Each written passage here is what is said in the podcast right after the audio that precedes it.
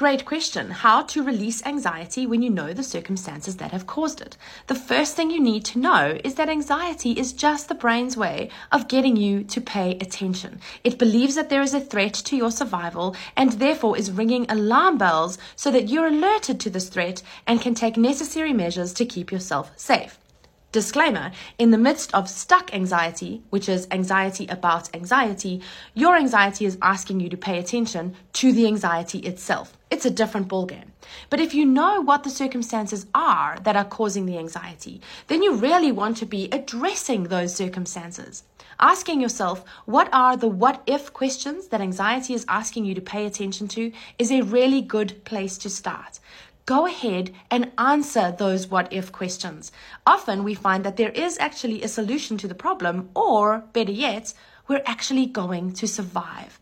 Often anxiety gives you those what if questions, and then it kind of leaves the outcome as this big black abyss that we're trying to avoid at all costs. Answering those questions is going to allow you to address exactly what the anxiety is asking you to pay attention to. Shortcast Club